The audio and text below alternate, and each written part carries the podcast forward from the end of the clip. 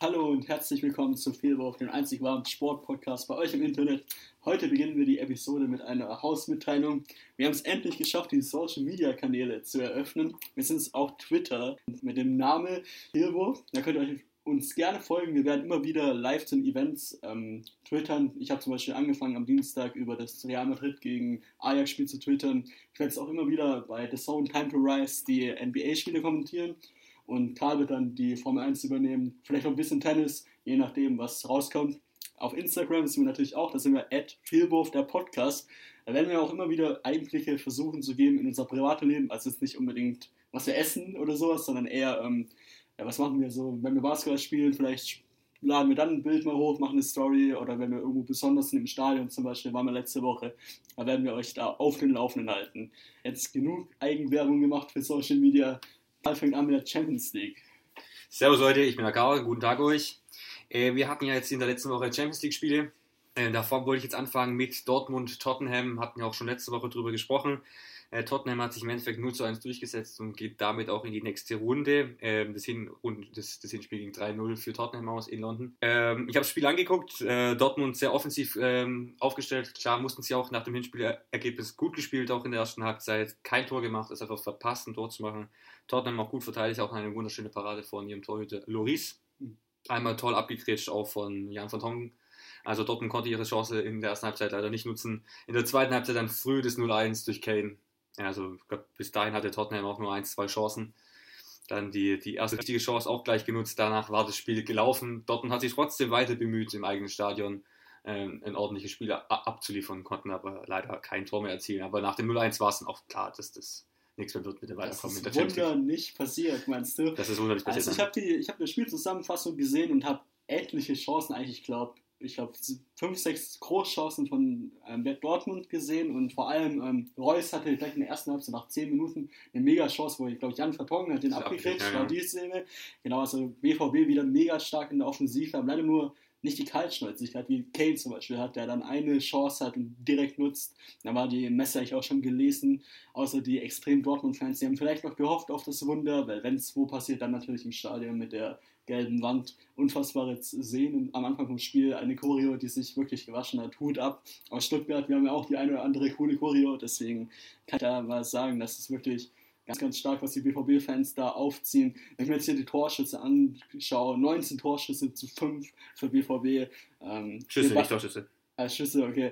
Und dann 65% Ballbesitz, ähm, 761 Pässe, Passgenauigkeit 90%, also ganz klar hat BVB das Spiel gemacht, aber ich glaube, das war auch das Ziel von Tottenham. Wir wollten den BVB kommen lassen, wollten auf ihre Stärke sich fixieren, nicht auf das Defensivverhalten. Ich glaube, ähm, da ist einfach der Spielplan komplett aufgegangen. Mit dem einen einzigen Torschuss, den ich hier gerade hat, ähm, Tottenham hat Harry Kane mit seiner Kaltschnäuzigkeit einfach genutzt. Das war ja auch nicht immer so, der war ja in der Formkrise bis vor kurzem, wo er dann verletzt worden ist. Ähm, Genau, möchtest du weitermachen mit dem nächsten Spiel direkt? Äh, ja, und zwar nur ganz kurz äh, drauf zu sprechen, da habe ich mich ja prompt verwachst hier Porto-Rom. Ich habe auf ein äh, Weiterkommen von Rom gesetzt. Porto hat sich durchgesetzt mit einer unfassbaren Offensivschlacht.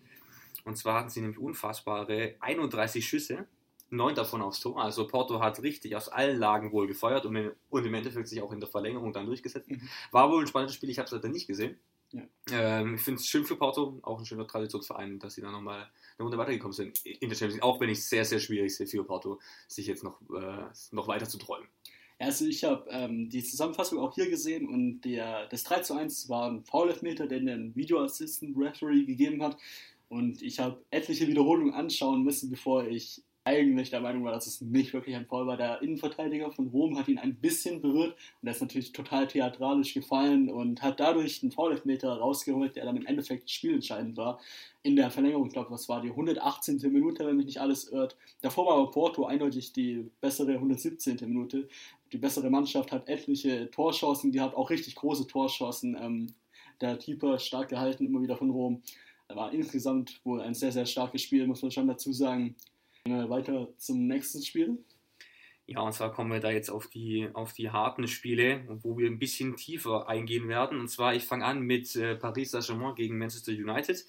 Ähm, das Wunder für United gab es, sie haben tatsächlich 1 zu 3 gewonnen und sind damit eine Runde weiter. Das hat man nach dem 2-0 ähm, Hinspielerfolg durch Paris nicht mehr erwartet. Ich auch nicht. Ähm, kontrovers zu diskutieren. Also, Paris, also eigentlich hatte Manchester United nur eine einzige erspielte Torchance. Ähm, ein Elfmeter in der 90 Minuten, worüber man diskutieren kann, ob es jetzt ein Elfmeter war oder nicht. Vielleicht eine 50-50 Entscheidung und dann zwei individuelle krasse Fehler durch, durch Paris. Einmal durch Kehrer, schon in der zweiten Minute und dann äh, in der 30. durch Gianluigi Buffon, der mhm. Routinier-Keeper.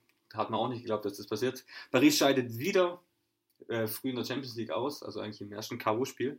Man könnte schon fast sagen, sie werden verflucht, weil eigentlich waren sie die bessere Mannschaft. Aber das gehört halt zum Fußball dazu, dass auch manchmal das Ergebnis muss stimmen und das tut es dann halt bei, Paris gerne mal in, in der Champions League im, in den K.O.-Phasen dann nicht. Ja, ich sehe das relativ ähnlich. Also ich habe das ähm, 3-1, auch wieder Video Assistant Referee. Schwierige Entscheidung. Äh, also der Arm hat sich wirklich ausgebreitet, meiner nach, von Kim Bemble, aber es war zu vertreten, das Handspiel, meiner Meinung nach. Wie siehst du das eigentlich? Äh, ja, es ist, ich würde sagen, es ist eine 50-50-Entscheidung, kann man machen. Ja. Es ist halt krass, wenn ich mir vorstelle, dass du in Paris bist, hm. du weißt, das ist das spielentscheidende also, ähm, Szene. Und dann in Paris in der Nachspielzeit da einen Elfmeter für die gegnerische Mannschaft nach vier Minuten hin und her zu geben, ist halt schon, uff, wenn du dir nicht sicher bist, da als Schiedsrichter da dann trotz Videoassistent dann da einen Elfmeter zu geben, ist schon. Schon Ansage auf jeden Fall. Also ich finde, da hat man wieder gesehen, wie schwierig es die Referees eigentlich haben, weil wirklich, also ich habe mir auch mehrmals wieder die Szene angeguckt. Am Anfang habe ich gedacht, das ist eine klare Fehlentscheidung, das war doch kein Handspiel, weil es hat sich sah so aus von dem einen Winkel, als hätte er den Oberschenkel berührt. Dann habe ich so ein bisschen ähm, andere Perspektiven gesehen, dann habe ich schon gesehen, es war Handspiel, allerdings meiner Meinung nach nicht bewusst. Also klar, der Arm war verbreitet, hat den Körper mhm. verbreitet, also man kann es auf jeden Fall geben, aber mhm. ich glaube nicht. Er, er, guckt auch nicht hin, also genau, er, er, er, dreht sich halt weg und dann ist es halt schon so, uff. Schwierig, kann man, schwierig. Ja. Kann man so treffen, im Endeffekt Glück für United, Pech für Paris. Ja. Ähm, ganz klar, Paris hätte das auch früher schon entscheiden können, weil ich fand es auch in diesem Spiel waren sie eigentlich die bessere Mannschaft. Mhm. Ähm, also auch, auch wenn wir die, die, die Statistiken angucken, 12 zu 5 Schüsse, 4 zu 4 Torschüsse, wie gesagt, wird dann ähm, drei von diesen Chancen waren eigentlich äh, ein Fehler, beziehungsweise ein Fehler von Paris und United selber hat nur eine Chance sich selbst rausgespielt. Mhm. 73% Ballbesitz für, Wahnsinn, für, für, ja. für, Paris, die haben das Spiel dominiert. Ja. Dass sie das dann noch mit 1-3 verlieren, ist, ist schon eine harte Nummer. Vor allem, wenn man die Historie jetzt in der Champions League von, von Paris sich anguckt. Äh, gegen, gegen Barcelona vor zwei Jahren ultra rausgeflogen mit dem 6 zu 1, glaube ich, im Rückspiel. Ach so, ja, genau, das legendäre Rückspiel. Genau. Wo, wo ähm, Markters, André Markters Degen hier die, die entscheidenden Worte gesagt hat und dann seine Mannschaft komplett eskaliert ist. Also ganz äh, offensichtlich, man, man, könnte schon, man könnte schon meinen, Paris wäre verflucht, aber eigentlich in der Gruppenphase nie leicht, ist nie leicht gehabt. Also jetzt in dem Jahr mit, mit Neapel und Liverpool kann man durchaus auch schon rausfliegen. Mhm. Ähm, Im Jahr davor, glaube ich, mit Bayern in der Gruppe gewesen und sich als Erster durchgesetzt. Also sie zeigen, dass sie gut sind und dann in dem, meistens in dem ersten K.O.-Spiel hakt Ja, man muss jetzt aber auch wieder dazu sagen, dass Paris viele Verletzte hat. Manuel natürlich auch viele Verletzte, aber Paris, ich meine, da fehlt der halbe Sturm, da fehlt Neymar, der ganz klar auf das komplette Spiel auf ihn ausgelegt ist und da fehlt auch ein Cavani. Ähm, ich habe die eine Chance gesehen, wo Mbappé alleine auf den Torhüter zugerannt ist und einen Ball so verstolpert hat, wo ich so dachte, da ist halt die Jugendlichkeit noch zu sehen. Da wäre Neymar oder auch ein Cavani sehr viel kaltschnäuziger gewesen. Ich glaube, alles in einem überraschend auf jeden Fall, dass Manu da das Spiel gemacht hat und auch weitergekommen ist, weil dem ja auch sehr, sehr viele Verletzte. Ja. Da ist auch wieder ein großes Lob an den Trainer, der einen unglaublichen Job damit gemacht hat. Ich meine, Mourinho ist auch ein super Trainer eigentlich, aber er hat einfach nichts aus der Truppe rausgeholt. Deswegen finde ich jetzt sehr überraschend, dass gerade ein Trainer, der davor nur in der norwegischen Liga oder der schwedischen Liga, von Bayern auf jeden Fall, ähm, aktiv war und der nur ausgeliehen ist, habe ich jetzt vor kurzem gelesen, ähm, einfach so Manchester United wieder hochbringt. Hut ab, muss man dazu sagen. Ja, also für die Paris-Fans würde ich noch ganz zum Schluss, nur noch zum, zum, Schluss gerne sagen, keine Sorge, Paris wird kommen. Paris ist einer der besten Mannschaften der Welt und irgendwann werden sie es auch in der Champions League beweisen können. Ja, ich glaube, da muss einfach mal länger eingespielt sein, weil das ist ja eine sehr zusammengekaufte Mannschaft. Da muss einfach mal eine Konstanz rein. Ich meine, Neymar, da gibt es immer wieder Gerüchte, der möchte weg, der möchte wieder zurück nach, Paris, nach ähm, Barcelona. Und ich glaube, da muss es einfach mal langsam das Team sich finden und dann auch mit dem nötigen Glück und auch nicht ungefähr viele Verletzte zu haben, dann wird es schon auf jeden Fall besser ausgehen für Paris. Ich sehe da in Zukunft eigentlich eine gute Mannschaft zusammenwachsen. Also ich gleich Buffon ist immer wieder mal gut zum Fehler. Das haben wir gesehen beim 2 zu 1. Das war ein klassischer Buffon-Fehler, meiner Meinung nach. Das ist immer wieder so vom Langschuss mäßig nicht so ganz ähm, parat immer. Deswegen Du siehst anders an deinem Gesichtsausdruck, sehe ich gerade. Also ich glaube, wovon es klar sollte, das hat er bewiesen, es war jetzt ein, äh, vor allem auch kein Fehler wegen seinem Alter oder so, Mhm. sondern eigentlich Erfahrung, die er ja hat. Ja. Ähm, ich glaube, so ein Ding passiert in 100 Spielen einmal, so ein Kehrer passiert in, in, in 100 Spielen einmal. Ja, Jetzt ist ist es zusammengekommen, dann kommt auch noch ein lächerlich, also ein fragwürdiger Elfmeter dazu und im Ja. Endeffekt fliegt Paris raus. Ich meine, ich freue mich für United, aber verdient meiner Meinung nach sportlich gesehen war es nicht. Aber kommen wir zur größeren Sensation, oder ich weiß nicht, auf, zu, also für mich zumindest zur größeren Sensation. Ajax Amsterdam schmeißt Real Madrid aus dem Wettbewerb raus und das meiner Meinung nach zweifelsohne verdient. Ja, das stimmt. Also ich habe das Spiel gesehen und von Anfang an war eigentlich, also war Madrid die spielbestimmende Mannschaft, allerdings hat ähm, Ajax Amsterdam immer wieder auf die Konterchancen gelauert und dann auch immer wieder mit ihren starken Offensivleuten Tadic zum Beispiel unfassbare Spielzüge aufgestellt, wo ich so dachte, wow, wo kommt denn das auf einmal her? Also ich habe Ajax komplett unterschätzt. Ich muss dazugeben, ich habe noch nie ein Ligaspiel von denen gesehen, aber da wurden sie auch öfters mal verprügelt. Ich glaube 4-1 haben sie gegen Feyenoord oder sowas verloren, wo ich so dachte, ja, okay, dann wird ja Madrid ein leichtes Spiel haben. Ähm, was mir aufgefallen ist, dass Ajax sehr, sehr hoch stand. Immer wieder ist, ist, äh, sind sie in die Konter von Real Madrid reingelaufen, die dann, gerade Vinicius zum Beispiel, der dann auch verletzt raus musste, weil ihn ein Ajax-Spieler umgegrätscht hat in der letzten Sekunde, gelb hat er dafür auch bekommen. War schon ein sehr, sehr risikoreiches Spiel, aber das ist das Spiel von Ajax Amsterdam und haben es da verdient gewonnen. Nach dem 1-0 hat sich Madrid eigentlich im Prinzip schon fast aufgegeben, deswegen haben sie auch drei Tore noch gefa- gefangen. 3-1 war es, ähm, war verdient. Also Madrid hat jetzt öfter mal den Pfosten getroffen, ich glaube zwei oder dreimal innerhalb. Bale hatte auch die Riesenchance, die er vergeben hat. Ich glaube, dass Ajax da definitiv die spielbestimmendere Mannschaft war, auch wenn jetzt Ballbesitz 58 zu 42 Prozent für Madrid ausgeht sah ich da Ajax ganz klar vorne. Das ganze Spiel über, ich glaube, Madrid hatte vielleicht 10 Minuten am Anfang, die sie sehr dominant aufgestellt waren und danach ging es stark bergab, was ein großes Schwäche auch in letzter Zeit von Real Madrid war. Ich weiß nicht, ich habe das Gefühl, bei Madrid der Saison fehlt einfach die, die, die normale Einstellung. Diese Einstellung, wir sind die Galaktischen. Ich meine auch, es ist 1-4 stand und du wusstest, okay, das ist eigentlich gelaufen. Du bist zu Hause im eigenen Stadion. Zeig deinen Fans, dass das ein Ausschluss ist. Zeig, mach irgendwas. Ja. Und irgendwie war das ein bisschen Ball hin und her schieben, nicht wirklich große Chance noch. Äh, Benzema hat einmal den, den, den Ball dem Abwehrspieler abgeknüpft, dann standen sie quasi zu dritt alleine gegen den Torhüter und dann rutscht Benzema auch noch weg. Im Nachschuss, aber das fand ich dann war schon ein bisschen schwieriger, den wieder zu machen. Äh, Mir hat einfach die Einstellung gefehlt. Ich war echt schockiert, dass da Madrid nicht einfach sagt, okay, gut, jetzt, jetzt fliegen wir vielleicht raus, aber jetzt fliegen hier Mit Würde raus. Zeigen wir, dass wir zu Recht dreifacher Champions League-Sieger sind. Ähm, und das, die Reaktion hat mir gefehlt. Ja, das stimmt. Also ich finde auch, allgemein hat Real Madrid unfassbare Einstellungsprobleme. Das ist schon letzte Saison aufgefallen, als sie, ich glaube, 5-1 gegen Barcelona gewonnen, haben- äh, verloren haben in der Liga. Da waren sie ja nach dem 1-0 auch schon klinisch tot im Prinzip, wo ich so dachte, ey, 1-0, das kann man schon noch aufholen gegen Barcelona. Ich meine, so eine Übermannschaft sind es auch nicht. Und ich meine, ihr seid Real Madrid, nicht irgendwie Girona. Okay, deswegen hat mir da immer wieder fehlt mir die Einstellung bei Madrid. Ich glaube einfach, dass die Spieler in gewisser Maße, gerade in Ramos, schon sehr erfolgs, also hungrig waren in ihren jungen Jahren, jetzt aber den Erfolg gespürt haben, über Jahre hinweg konstant und dass da jetzt ein bisschen fehlt der Wille, dass sie weiterkommen, immer weiter und noch mehr Erfolg haben. Das hat ja Pep Guardiola zum Beispiel auch bei Bayern gesagt, weshalb er weggegangen ist, weil er einfach der Erfolgshunger nicht mehr da war von der Mannschaft, weil sie einfach zu viel erreicht haben über die Jahre. Ich glaube, das zählt Bei Barca oder bei Bayern? Bayern und Barca, oder? Weiß ich mal gut. Also, ich glaube, bei Madrid ist es auf jeden Fall genauso in dem Kader, glaube ich. Dass da einfach die, die ältere Generation einfach schon zu erfolgreich war in gewisser Hinsicht und deswegen nicht mehr die Einstellung hat, die uns fehlt sozusagen. Und deswegen würden wir jetzt auch auf den Umbruch vom Realkader eingehen. Da haben wir gerade, also ich habe mal ein paar Namen rausgeschrieben, die relativ alt sind und relativ viel gewonnen haben. Haben wir einmal Modric, Weltfußballer dieses Jahr, 33 Jahre alt aber schon und gerade jetzt im Spiel gegen Ajax Amsterdam eine totale Enttäuschung meiner Meinung nach. Er hätte Zepter in die Hand nehmen müssen im Mittelfeld, hat er nicht getan, war regelmäßig relativ unauffällig, ist nur aufgefallen durch Fouls, meiner Meinung nach. Dann das 100 Millionen Missverständnis mit Bale, kam dann von der Bank eingewechselt, als ich glaube Vinicius raus musste, 29 auch schon, da stimmt die Chemie überhaupt nicht mit gar keinem Trainer, mit weder mit ähm, Zidane noch mit Solari jetzt. Ich glaube, das wird auch keine Liebesgeschichte mehr. Dann im Sturm Benzema, 31 Jahre alt, auch meiner Meinung nach im Zenit eigentlich schon. Da müsste einfach der Umbruch kommen und gerade haben sie es schon eingeleitet, haben sie zum Beispiel das bekannteste Beispiel ist Vinicius, der jetzt in den letzten Spielen unfassbar abgeliefert hat, ein super Typ, ich glaube, der wird noch einiges in der Fußballwelt bewegen. Er hat jetzt auch ein Kader mit einem Marktwert von 70 Millionen. Er hat den gleichen Marktwert wie Bale. Das fand ich einfach unfassbar. Und der Typ ist 19. 19 geworden, auch erst vor ein paar Tagen. Also, das ist wirklich Hut ab. Dann hast du den linken Verteidiger, der nennt sich Regelon. Ich habe es wahrscheinlich komplett falsch ausgesprochen, Spanisch drei Jahre lässt grüßen. Ähm, der ist auch unfassbar, aber ich glaube, der ist gerade nur ähm, eingesetzt, weil Marcelo so ein bisschen, bisschen Verletzungsprobleme hat diese Saison. Da gibt es natürlich im Mittelfeld Marco Asensio, der Meinung nach der Modric-Ersatz ist. Also der Umbruch ist auf jeden Fall mal eingeleitet.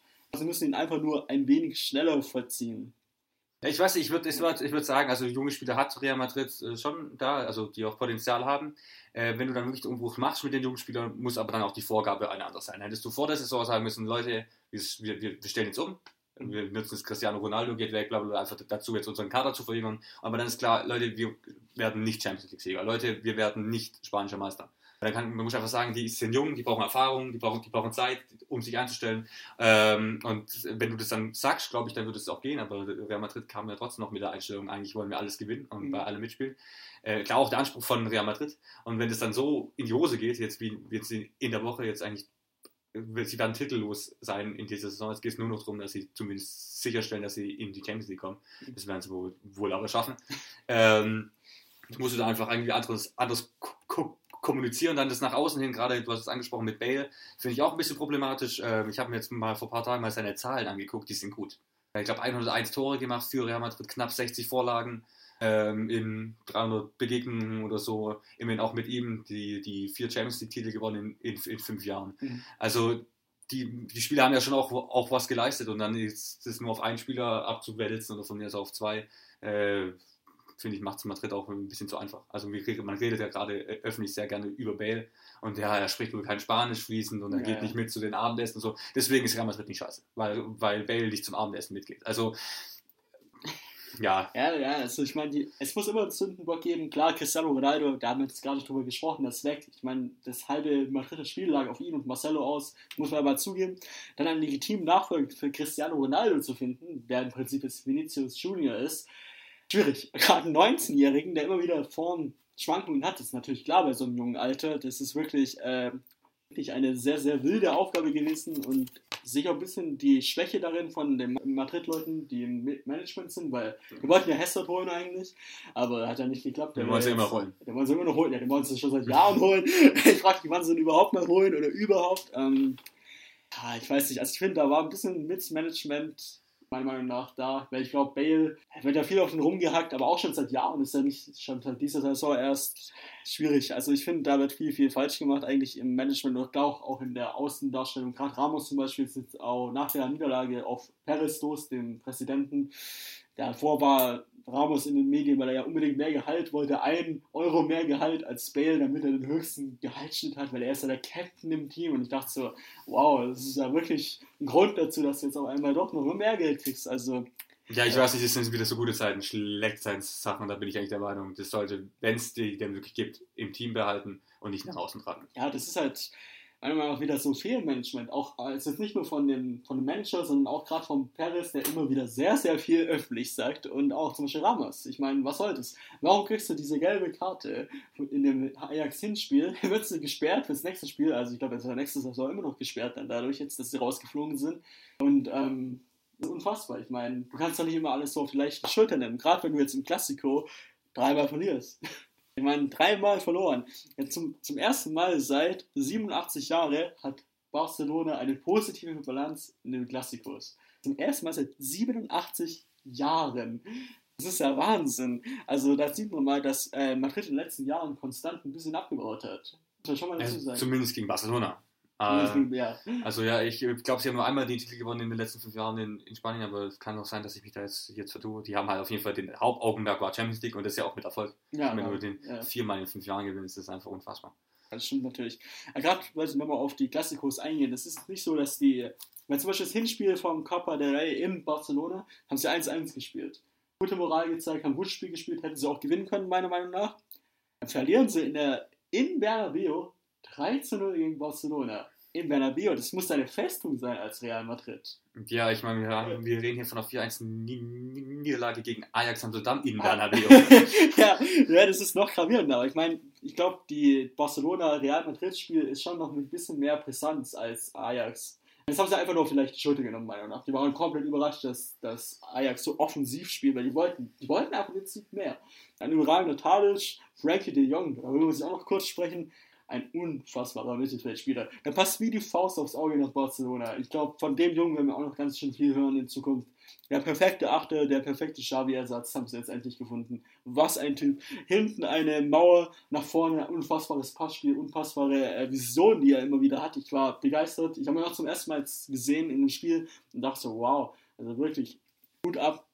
Schade, dass Ajax jetzt in der nächsten Zeit komplett auseinandergekauft wird. Ich glaube, das wird einen großen Ausverkauf geben im Sommer. Äh, Ja, das ist das Problem. Ich glaube, dass die das nicht unbedingt nur am, am Team liegt, sondern eher an der Liga, in der sie spielen. Die, die holländische Niederlage in aller Ehre äh, ist einfach nicht ansprechend. Also, wenn du in Spanien spielen kannst, wenn du in England spielen kannst, wenn du in, auch in Deutschland spielen kannst, das sind einfach die großen Fragen. Da ist auch die Konkurrenz. Mhm. Da zählt ein Titel. Wenn, wenn du sagst, boah, ja, ich bin holländischer Meister, ja, gut, schön. erzählt nicht so viel, aber trotzdem, ich finde es ein sehr, sehr starkes Team. Wer weiß, was sie noch so erreichen können in der Champions League, Finale, äh, Champions League Serie. Also werden jetzt nicht ins Finale kommen, aber wer weiß, vielleicht schaffen sie die nächste Runde, je nachdem, welche Gegner zugelassen Also, wird. also, also gegen Äh, Porto würde ich, da würde ich die Chancen einrechnen, aber sonst glaube ich eher schwierig. Weiß nicht, gegen so ein Menu könnte ich auch irgendwie vorne sehen. Also, aber mal gucken. Was ich noch ansprechen wollte, ist, du hast äh, auf die Liga in Spanien hingewiesen. Habe ich heute mal nachgeguckt, der Rückstand auf Barcelona beträgt 12 Ja. Punkte. Also das ist, die Messe ist gelaufen. Schafft- Meiste werden sie nicht mehr. Vor ihnen ist noch Atletico. Ich glaube, die haben sechs oder sieben Punkte Vorsprung auf Real.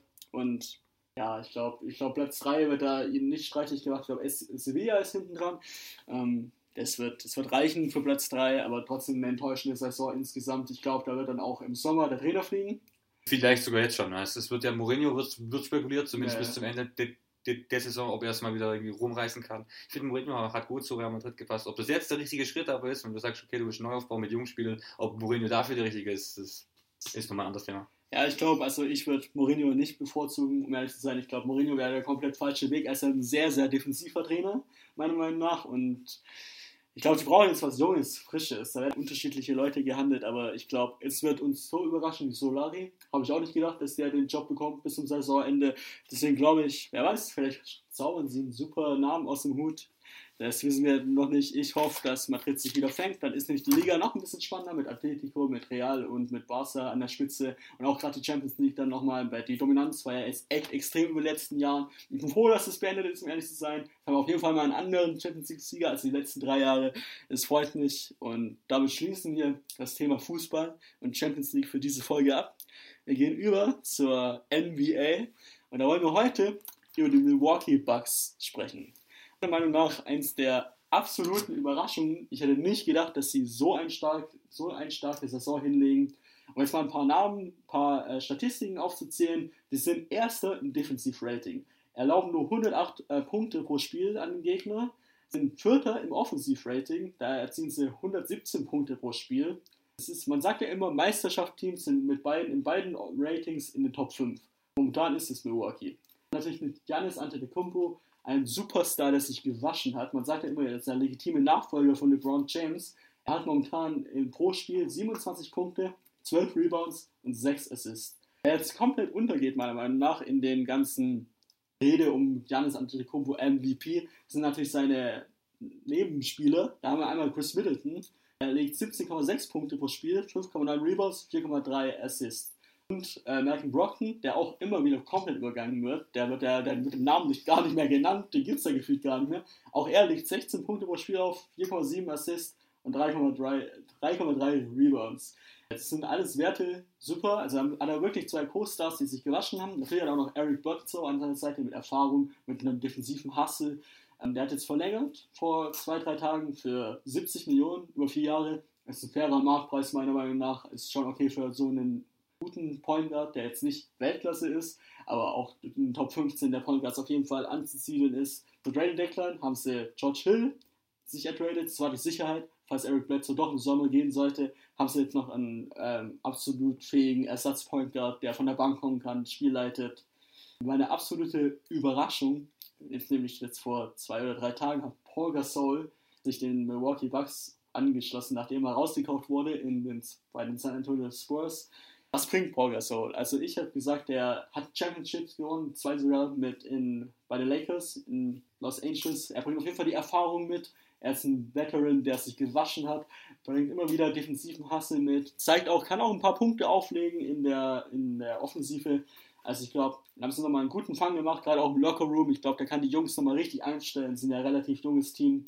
Und da verspreche ich mir viel in der Saison noch. Karl, wie siehst du das? Also ich, äh, den, das, den, den Progressor da, dazu zu holen, gerade sich an, durch seine Erfahrungen schon gewinnen.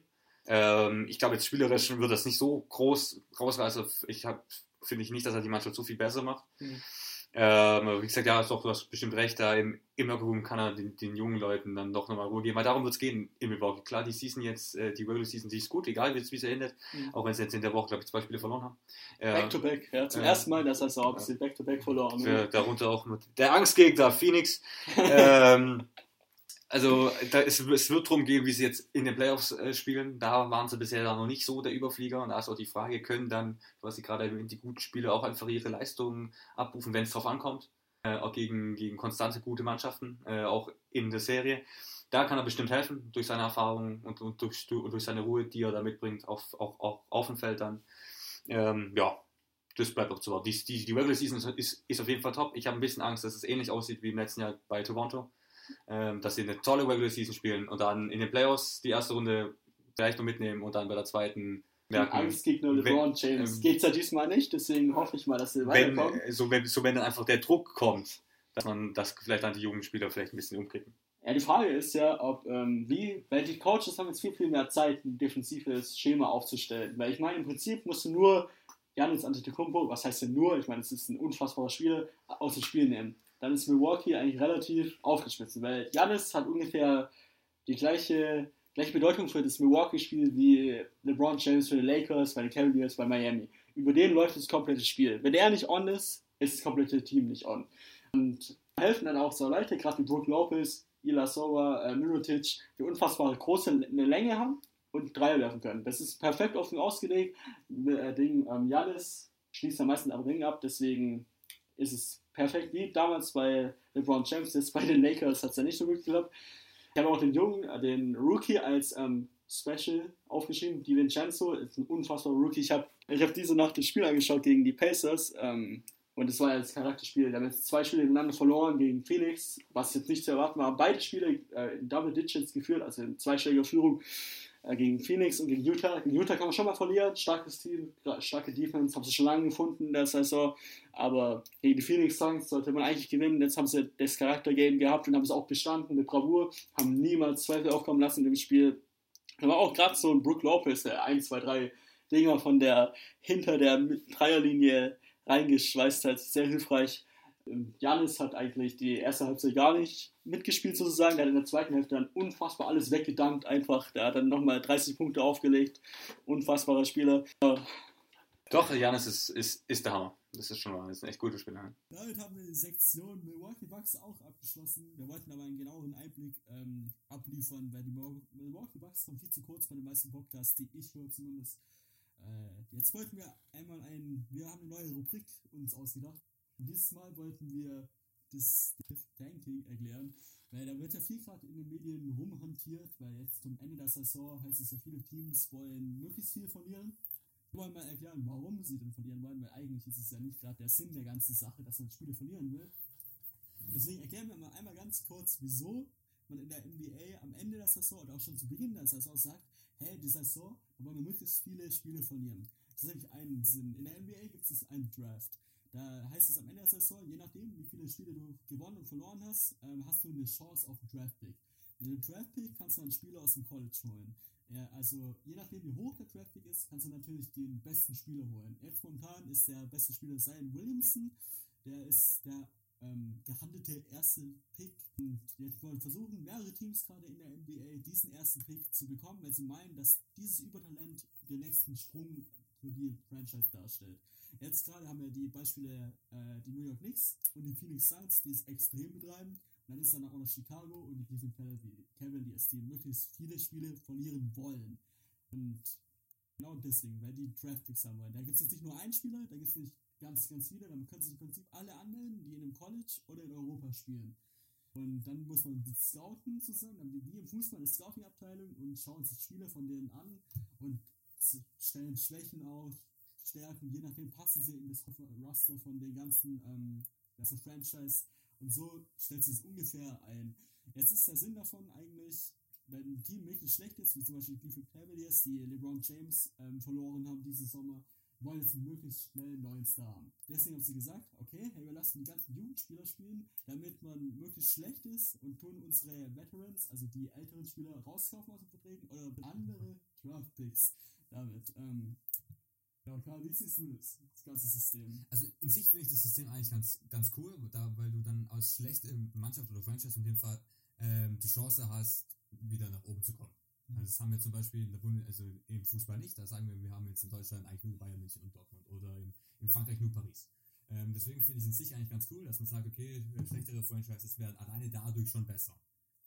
Ähm, ich habe ein Problem nur damit, dass jetzt Franchises mit Absicht schlecht sind. Das ist in meiner Meinung nach nicht der sportliche Gedanke. Ähm, da hatten wir auch schon mal eine Diskussion, äh, ob man nicht eventuell auch um die Draft-Pick spielen soll. Also nicht diese Draft-Lottery haben, dass du sagst, okay, als schlechtes Team hast du die höchste Wahrscheinlichkeit, einen guten Pick oder den ersten Pick zu bekommen. Heißt übrigens nicht, dass du, dass du ihn bekommst. Es kann auch sein, dass du wohl die Wahrscheinlichkeit, dass du den First Pick bekommst, höchstens nur den vierten bekommst. Ähm, dass man dann auch darum spielen sollte. Also das, das war mal eine Idee von meinem Kollegen Eddie hier ähm, dass man dann einfach sagt, während die anderen, also die andere Hälfte der NBA in den Playoffs ist, äh, spielt die andere Hälfte um die Picks. Und der Best, also der dann quasi ein Mittelfeldteam hat dann die größte Wahrscheinlichkeit, äh, den Pick zu bekommen. Zwar vielleicht knapp die Playoffs verpasst, aber dann immer noch äh, gut genug, um gegen die andere Hälfte der NBA zu gewinnen. Klar, auch da könnte man dann anfangen zu tanken. Dann kann, könnten jetzt die Lakers sagen, okay, ganz ehrlich, wir, wir, wir schaffen es mit Absicht nicht. Dann haben wir eine größere Wahrscheinlichkeit, ähm, als gutes Team dann ähm, den ersten Draft-Pick zu bekommen. Aber ich finde es aktuell leider ein bisschen unsportlich, dass man dann sagt, okay, es gibt ein Teams, die haben das, die Philadelphia hat das ja ewig lang gemacht, diese Trust the Process, ähm, wo sie einfach Jahre lang, ich glaube fünf Jahre lang, also nur wack waren. Ich glaube teilweise nur 17 Spiele in der Season gewonnen ja, haben. Das ist der schlechteste Rekord. Ähm, äh, wo du dann echt denkst, das kann nicht im Sinne des, des Sportes sein, mit Absicht schlecht zu sein. Ja, das Ding ist, ich habe ja dieses Tournament sozusagen nicht erfunden. Ich habe es auch gehört. Äh, ich glaube, der, der gute Besitzer von den Dallas Mavericks, wie sie sagen, Mark Cuban, hat das vorgeschlagen. Allerdings sehe ich da auch schon große Schwächen, weil gerade du hast es angesprochen. Er hat zum Beispiel ein Playoff-Team, was auf Rang 8 ist und dann in der ersten Runde rausfliegt, theoretisch. Also meistens ist es ja so, wenn du gegen Golden State Warriors spielst als Lakers, ist die Wahrscheinlichkeit sehr, sehr hoch, dass du verlierst. Dann könnt ihr ja sagen, hey, guck mal, wir spielen jetzt um den ersten Draft-Pick und ja, ich meine, die Wahrscheinlichkeit, dass sie dann gewinnen mit LeBron James, ist relativ hoch. Deswegen hat es natürlich auch Schwächen. Da müsste ich dann sagen, vielleicht die letzten vier Teams jeweils der Konferenz. Also man muss es je nachdem so ein bisschen umstellen. Ist natürlich schwierig auch, um das, um das äh, komplett hier richtig herzustellen. Ist natürlich ein unfassbarer Prozess, aber wer weiß, vielleicht ändert sich da irgendwann mal was. Ähm, ich finde es gerade gut für die Teams, die einen kleinen Markt haben, zum Beispiel Utah, zum Beispiel Phoenix. Aber jetzt nicht unbedingt ein Free Agent hin wie Port George wollen da nicht hin, weil sie einfach keinen großen Markt haben, um Schuhe zu verkaufen, um Schuhdeals zu bekommen. Deswegen ist es natürlich gut, dass du als, oder auch zum Beispiel Minnesota, die jetzt Carl Anthony Towns acht Jahre an sich gebunden haben, dass sie dadurch ihren Superstar mehr oder weniger bekommen. Über acht Jahre. Danach ist ein Free Agent, kann natürlich sagen, ey, ich gehe weg oder ich bleibe, weil die dürfen dann mehr Geld anbieten, die, wo die Draft Picks gezogen haben. Aber sonst ist es halt relativ schwierig für die kleineren Teams, Spieler dieses Kalibers zum ersten Mal zu bekommen, ja. Genau, zum ersten Mal zu bekommen, weil ich glaube nicht, dass man in Minnesota, wo es arschkalt ist, spielen möchte als Paul George oder LeBron James oder wer auch immer. Deswegen ist es natürlich so für die, für die kleineren Märkte eine wesentliche Chance, einen zu bekommen. Ja, ich, ich glaube, es ist auch äh, typabhängig. Wir hatten es vorher von, von Milwaukee. Janis fühlt sich wohl in Milwaukee, obwohl es jetzt auch nicht der Markt ist. Ja. Ähm, es, es kann natürlich als Spieler auch durchaus ein Anreiz sein, zu einer Mannschaft zu kommen, wo du dann der Superstar bist wo du dann nicht irgendwie einen LeBron vor dir hast, wo du hinterherlaufen musst und warten musst, bis er aufhört. Das kann auch durchaus ein Vorteil sein, bei der Mannschaft zu sein, wo jetzt die großen Superstars vielleicht nicht hingehen wollen. Das Geld können sie in sich genau das gleiche haben. Wir haben ja hier die, die, die Gap-Grenze, die werden wir vielleicht auch irgendwann mal erklären. Also in sich können die kleinen Vereine auch bis zu einer gewissen Grenze genauso viel Geld ausgeben wie die großen auch. Ähm, also, ja, also ich finde in sich das, das, das, das, das, das Draft-System gut. Ich würde es gerne zum Beispiel in der Bundesliga auch ein bisschen haben, aber es hat halt auch Schwächen, wegen gerade beim Tanking, dass du sagst, du kannst ewig lang schlecht sein, bis du dann dein super Team zusammengestellt hast. Wobei man jetzt sagen muss, die hat sich ja geändert zum ersten Jahr, zum ersten Mal dieses Jahr die Draft, weil da zum Beispiel jetzt zum Beispiel New York Knicks, die haben jetzt nur noch eine 14-prozentige Chance auf den ersten Pick, wenn sie den schlechtesten Rapper, weil sie den schlechteste Ja, ich glaube, davor war es bei 25. Weil davor war es bei 25 und da ist die Chance natürlich sehr viel höher als zum Beispiel. Da hat sie auf 4 fallen, ist glaube ich bei, bei 4%, also schlag, äh, nagelt mich drauf fest, ich glaube 4,7% ist es. Jetzt zum Beispiel aber auch die Lakers. Wenn sie die Playoffs verpassen, haben sie momentan eine höhere Chance, also auf Platz 4, als zuvor. Weil jetzt haben sie die Chance auf Platz 4 ist glaube ich 9%, davor war das minimal, das war unter 1%. Ja klar, wenn du die, Äh, wenn du die Prozente natürlich oben wegnimmst, dann, dann kommt, dann fliegen sie dann natürlich Genau, auch nach unten. genau. Also- Also, es ist nicht mehr ganz so sicher, dass wenn du schlecht bist, auch den besten, Genau. besten Das ist natürlich ein großes Risiko, deswegen ist es eigentlich schon verbessert worden, das ganze Tanking-System, dass es nicht mehr so gravierend ist. Auch äh, der Adam Silver, der Commissioner der NBA, der hat ja auch gesagt, hey, wenn ihr eure Stars rausnimmt, ohne dass sie wirklich einen Grund haben, also ohne dass sie verletzt sind, dann kriegt ihr Strafen dafür. Es wurde gerade um LeBron James ja immer wieder so gehandelt, weil die hat ja zum Ende der Saison heißt es immer so, ja, wir müssen die Spieler schonen, damit sie ready sind für die Playoffs. Und da sind natürlich viele Fans, die dann unfassbar viel Geld für Karten zahlen oder auch ein, zum Beispiel Sportpaket im Fernsehsystem haben. Das ist natürlich traurig, wenn sie dann ihren Superstar nicht sehen, weil er sich schonen muss für die Playoffs. Da der Adam Silver meiner Meinung nach auch schon sehr gut dagegen gegriffen. Ich fand es auch nicht richtig, dass man da einfach so die Spieler rausnehmen kann und sagen kann, ja, der spielt jetzt halt nicht. Wir haben dafür unfassbar viel Geld gezahlt. Also ich Ja, schon, aber ein bisschen schwierig, glaube ich, das auch zu beweisen. Ich meine, wenn du sagst als Spieler, ja, du fühlst dich nicht wohl, ähm, wie will die NBA das bitte kontrollieren, ob das jetzt stimmt oder nicht. Oder jetzt auch ja, auch wir haben es ja bei Elfin Davis gesehen mit seinem Finger, der dann irgendwie neun Spiele lang nicht okay war. Ähm, äh, Ja, es gibt ja gerade auch dieses Load Management heißt es. Also das heißt ja mehr oder weniger, dass du eine Einsatzzeit äh, verschieben musst, weil du dann zu viel gearbeitet hast, sozusagen. Und da gibt es natürlich immer Mittel und Wege, jetzt nicht da rauszusprechen, da gibt es ja gar keine Frage. Es ist auch richtig so, ich meine, man muss immer eine Hintertürchen offen haben, weil kann, du kannst ja kein LeBron James 82 Spiele spielen. Kein Spieler kann das machen, weil dann ist man relativ Also, also ich finde es ich finde es schon, dass es auch, dass es auch äh, in der Interesse der, der Franchise liegt, zu sagen, okay, wir, wir schon auch mal Spiele. Das machst du in jeder Sportart, ja. äh, dass du sagen, okay, bei vielleicht Spiele, wo du denkst, gewinnst eh oder sind nicht mehr so wichtig, weil Hinspiel 5-0 gewonnen, dass, dass du dann hin, dass du dann die, die Top-Spieler schonst. Das, ist, das brauchen die auch. Ich meine, die spielen in der Woche dreimal oder so, also das, das finde ich, das passt schon. Ja, das passt auf jeden Fall. Also gerade die San Antonio Spurs, Spurs, die haben ja damit angefangen, mehr oder weniger. Die haben ja Back-to-Backs immer wieder die Spiele rausgenommen, damit die Gefahr, sich zu verletzen, nicht so hoch ist. Die haben super Medical Stuff, also muss man mal Hut abnehmen, weil die sind die Pioniere in dem Prinzip gewesen. Zum Ende des Podcasts wollen wir nochmal zum Fußball kommen. Eigentlich haben wir ja gesagt, dass wir nicht mehr, dass wir Fußball drauf nicht mehr eingehen wollen jetzt zum Ende. Wir haben ja abgeschlossen mit der Champions League, aber es ist gerade eben ist uns nochmal eingefallen, dass wir über den DFB sprechen wollen. Thomas Müller, Jerome Boateng und Mats Hummels wurden ja mehr oder weniger abserviert von Jogi Löw. Jetzt wollte ich mal Karl fragen nach der Meinung, wie stehst du dazu? Äh, ich finde es in, in sich okay. Ich finde nur, wie auch viele andere schon gesagt haben, der Zeitpunkt ist einfach schlecht. Du hättest nach dieser katastrophalen WM als Weltmeisterteam dahin gekommen und absolut zu Recht in der Vorrunde rausgefallen.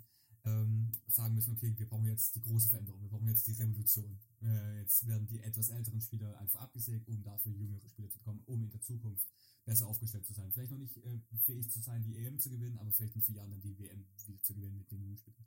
Ähm, jetzt erstmal so viel Zeit ins Land gehen zu lassen, um dann die Spieler wohl ziemlich überraschend für die drei äh, rauszuwerfen, finde ich ein bisschen stillos. Ich meine, man hat dann doch mit diesen Spielern die Weltmeisterschaft gewonnen. Ich bin jetzt kein großer Fan von denen, weil sie alle bei Bayern München spielen. Ähm, aber es, es, das hätte der DFB besser machen müssen. Es erinnert mich ein bisschen an, an, an, an Ballack. Ich war auch kein großer Ballack-Fan, aber er war eben der Capitano. Man hat, man hat ihn ständig gehypt, dann war er verletzt, man hat gemerkt, okay, im Großturnier, es geht auch ohne ihn. Und dann hat man einfach ihn ziemlich kalt absolviert. Ich finde, so sollte man nicht mit seinen Spielern umgehen, gleich gar nicht Spieler, die im dreistelligen Bereich ähm, Spiele für die Nationalmannschaft sich haben. Das kann man ein bisschen stilvoller machen.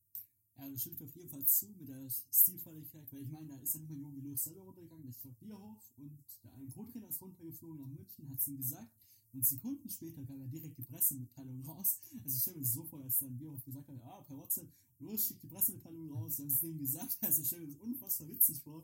Ähm, ja, natürlich ein bisschen schade, weil ich meine, wir sind Weltmeister geworden mit dem Team, hast du vollkommen richtig gesagt. Äh, ich hätte mir den Umbruch eigentlich vor der WM gewünscht, um ehrlich zu sein, weil ich finde gerade Leroy Sané, dass wir den einfach vor gelassen haben, ist für mich ein Verbrechen, meiner Meinung nach. Ich meine, der wurde Premier League Spieler, Jugendspieler, genau ja, also ich meine, da musst du schon ein Talent haben. Ich meine, in der Premier League spielen jetzt nicht unbedingt die Flaschen schlecht. Ja, ich meine auch da, ich meine bei, äh, bei Sané, ich meine, der sitzt auch bei Pep mal, mal gerne draußen. Gut, jetzt sagst du, Man City hat auch echt einen Kader, also ja, die können sich das auch, auch mal leisten. Ja. Vielleicht gibt es gerade bei den jungen Spielern auch hin und wieder mal ein Einstellungsproblem, mag es sein. Ich kann mir vorstellen, wenn ich Fußballprofi wäre, bei mir wird es auch laufen. das wäre vielleicht nicht immer 100%, 100 professionell. Deswegen finde ich es sicher gar nicht mal so schlimm. Wäre die WM gut verlaufen, würden wir darüber jetzt auch nicht reden. Ähm, aber jetzt, jetzt den Umgang mit, mit, mit, den, mit den Veteranen, nenne ich sie mal, finde ich, find ich dann schon ein bisschen doof.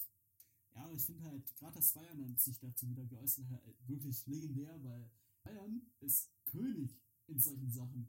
Zum Beispiel damals, als sie Mario Götze aus Dortmund geholt haben. Da haben sie es ungelogen eine Woche, bevor sie gegen Dortmund in der Liga gespielt haben, das verkündet. Haben es der Bildzeitung gesteckt und die haben es natürlich veröffentlicht. Ich meine, die sind wirklich die brauchen sich gar nicht zu beschweren, weil sie sind der Meister darin, Verwirrung zu stimmen. Ja, schon, aber ja. ich meine, da gab es auch die, die, die, die Story mit Reus und, und der Ablösesumme, der wohl vielleicht fest geschrieben so von wegen anderen Vereine können, also, äh, könnten, also aus dem Ausland könnten den wohl relativ wenig bekommen. Ähm, ja, gut, das sind, das sind so Spielchen, die, die, die, die spielt man vielleicht, die spielt vielleicht auch der FC Bayern München. In sich finde ich okay, dass sie ihre Spieler verteidigen. Äh, so ein bisschen, das ist auch ein bisschen ihr Job zu sagen, hey, Jugi, was machst du da? Mhm. Immerhin Bayern München stellt dann doch einen Großteil der Nationalmannschaft als wohl, es tut weh, das zu sagen, bester deutscher Verein. Ähm, also ich finde, die, die Reaktion jetzt aktuell von Bayern ist okay und dass die selber solche Spiele spielen, ja gut, gehört vielleicht ein bisschen dazu. Ich weiß nicht, also ich sehe es immer so, der austeilt muss auch einstecken und einstecken können die Bayern überhaupt nicht. also ich, ich bin auch kein großer Bayern-Fan, sage ich immer so, ich, ähm, aber schon sehr, sehr grenzwertig. Auch die legendäre Pressekonferenz, wo sie den Medien gesagt haben, was sie tun dürfen, was sie nicht tun dürfen. Äh, Wahnsinn. Also wer sich da hinstellt und sagt, hey, das kann doch nicht sein, dass ihr über uns sowas berichtet. Hey, es ist Pressefreiheit. Du lebst in Deutschland und nicht in Saudi-Arabien. Ja, komm darauf klar, Uli. Äh, hier wieder ein Glas, wenn es dir nicht passt. Da hast du deine, da kannst du dich rumdiktatieren, aber nicht, nicht hier mit der Pressefreiheit. Also das ist schon hart. Hallo, Tobak von Bayern. Ich glaube, über die werden wir das öfter mal hier im Podcast etwas etwas herziehen, nenne ich das einfach mal. Ich bin gespannt, wie sie. Nein, nein, wir versuchen es immer neutral zu halten. Das kann ich nicht versprechen. Also ich kann es definitiv nicht versprechen. Karl kann es versuchen. Ich werde es nicht versuchen. Ähm, je nachdem, wenn sie natürlich wirklich gut spielen, dann sage ich auch gut ab Bayern. Äh, ich bin mal gespannt, wie sie jetzt zum Beispiel gegen Liverpool spielen. Weil ich meine, jetzt hat Jerome Boateng, Max Hummels und Müller ja wirklich eigentlich ansporen, noch zeigen, dass sie es doch drauf haben. Ähm, ich bin gespannt, was passiert. Zum Ende des Podcasts wollen wir nochmal eine Rubrik einführen, die Karl mir zu eben gesagt hat. Aber wenn wir einmal den Fehlwurf Award verleihen, das ist die schlechteste Sache sozusagen, was ein Sportler gemacht hat diese Woche.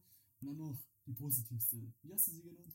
Ich hatte dafür jetzt eigentlich noch keinen festen Namen, aber also, ich, wollte, ich, wollte einfach so den Moment des, der Woche nennen, so der Sportmoment der Woche, der mich am meisten beeindruckt hat. Genau, okay, ich, ich fange an mit dem Fehlwurf Award der Woche. Der geht für diese Woche an Sergio Ramos wegen mehreren Gründen. Erstmal, dass er so ein bisschen Kopf an Kopf mit Messi rumgetortet hat. Eine super Aktion. Ja, auch wenn du absolut fairer Sportsmann, dass er die gelbe Karte bekommen hat im Hinspiel von Ajax, damit er im, im Rückspiel gesperrt ist, damit er das vermeintlich unwichtige Spiel nicht bestreiten muss. Auch legendär jetzt im Nachhinein. Deswegen mein Fehlwurf Award der Woche geht an Sergio Ramos. Sauber Sache. Äh, der Moment der Woche bei mir war, es ist immer ein bisschen schwierig, da sich einen rauszusuchen, weil dann doch relativ viel passiert. War LeBron James überholt beim Spiel gegen die Denver Nuggets Michael Jordan in der All-Time Scoring Liste. Ja, bevor jetzt hier alle der große Aufschrei kommt, Michael Jordan hatte weniger Spiele als LeBron gebraucht, um diese Punktzahl zu erreichen. Ähm, trotzdem ist natürlich ein riesen Moment. Kobe würde auch bald packen. Also er ist jetzt aktuell der viertbeste Scorer aller Zeiten. Bald wird er der drittbeste Scorer aller Zeiten sein. Das ist schon ein Step, den man erwähnen darf. Das kriegt nicht jeder hin. Und gegen Denver trotzdem dann verloren, obwohl der Braun ganz ordentlich gespielt hat. Das wollte ich einfach Genau, was ich da noch anschließen möchte, ist das Interview danach, wo er gesagt hat, wo er sich bedankt hat bei Michael Jordan, dass er im Prinzip sein wollte wie Michael Jordan, die Zunge rausstrecken wollte wie Michael Jordan, Fadeaways schießen wollte wie Michael Jordan. Fand ich einen sehr, sehr schönen Moment, dass er Michael Jordan wie als einen Gott darstellt, weil LeBron James ist sozusagen der aktuelle Gott, Michael Jordan der Gott der Vergangenheit, mehr oder weniger. Und das war dann wirklich nochmal ein würdiger Abschied. Ich bin Eddie, das Ich letzte. Wort hat Karl. Leute, ich wünsche euch ein schönes Wochenende.